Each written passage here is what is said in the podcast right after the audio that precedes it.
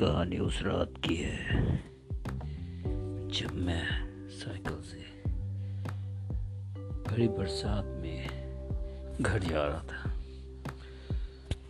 कहानी कुछ उस समय की है, जब मैं घर जाते वक्त बारिश में भीग गया था।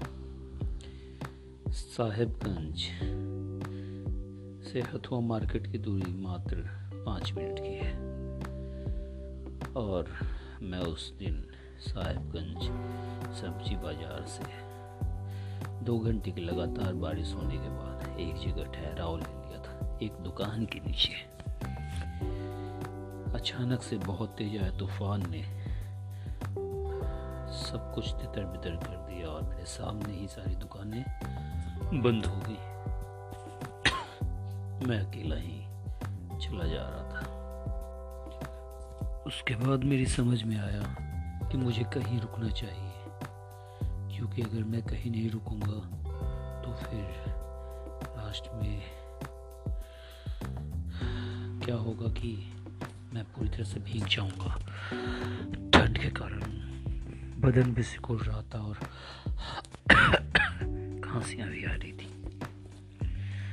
मैं मैं अचानक से एक पतली सी गली में रुक गया, जहाँ एक छोटा सा दुकान था। शायद दिन में वहाँ बहुत भीड़ लगी हुआ करती थी और लोग चाय पीते थे, लेकिन इस वक्त वो दुकान के अंदर कोई नहीं था, सन्नाटा था। जो ही मैं वहाँ से थोड़ा दूर आगे बढ़ा। मुझे अचानक से एक खड़खड़ाहट की आवाज़ सुनाई दी। उसके बाद मैं अचानक से सहम कर रुक गया। मुझे ऐसा लगा कि ये खड़खड़ाहट की आवाज़ इतनी रात क्योंकि रात के तकरीबन ग्यारह बज रहे होंगे, बारिश नौ बजे से हो रही थी। ये कहाँ से आ सकती है? सामने देखा, कुछ भी नहीं नज़र आया। फिर मैं सहमते सहमते थोड़ा सा आगे जा कर के एक पान की गुमटी के नीचे खड़ा हुआ, जहाँ मेरे पाँव थोड़े लड़खड़ा रहे थे, क्योंकि ठंड भी बहुत थी और अचानक से आए तूफ़ान ने पूरे मौसम का रुख, यानी मिजाज बदल बदल दिया था।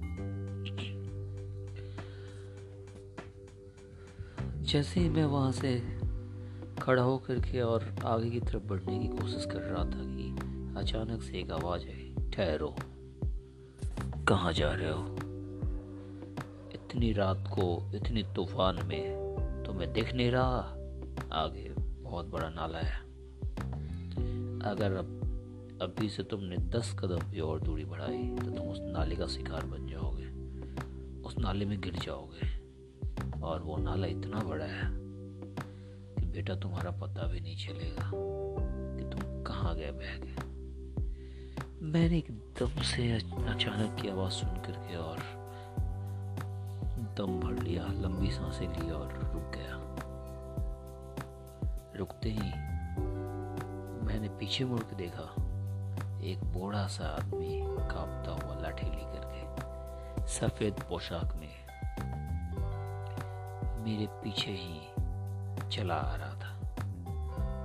मैंने पूछा, बाबा, इतनी रात के आप कहाँ जा रहे हो?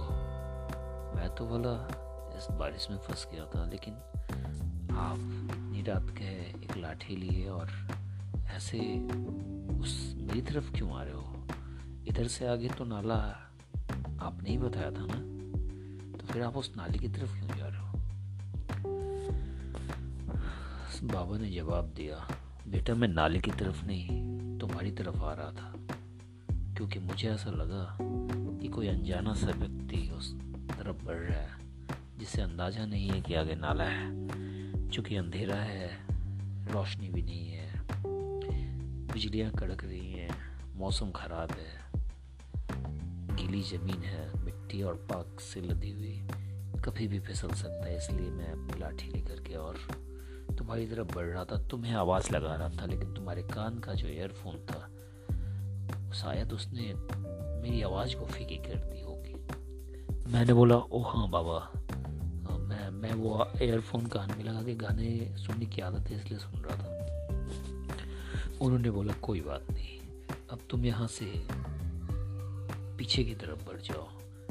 उत्तर की दिशा में सीधे जा कर के और बाएँ साइड से एक गली है, जो कि साहेबगंज से हथुआ मार्केट की ओर निकलती है। और शायद थोड़ी पक्की सड़क है, थोड़ा टूटा फूटा तो रास्ता फिर भी आसान हो जाएगा। वहाँ से तुम निकल सकते हो। मैंने बोला, धन्यवाद बाबा। उसके बाद मैं वहाँ से उनके बताए हुए रास्तों से आगे निकलने लगा। और इस तरीके से मैं उस नाले में गिरने से बच गया। वो दिन आज भी मुझे याद आता है। बुज़ुर्गों का सम्मान करो, क्योंकि वो सिर्फ़ निस्वार्थ ही नहीं, दयावान भी होते हैं। बहुत तजुर्बा लेकर के इंसान बुज़ुर्ग होता है। तो इसलिए उनका सम्मान करना लाजमी है।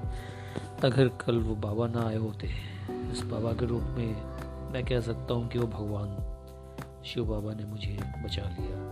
नहीं तो आज मैं ज़िंदा नहीं होता। धन्यवाद दोस्तों। ऐसे ही और कहानी और देखने के लिए आप मुझे पंकज प्रीतम को सुनते रहे पॉडकास्ट पे।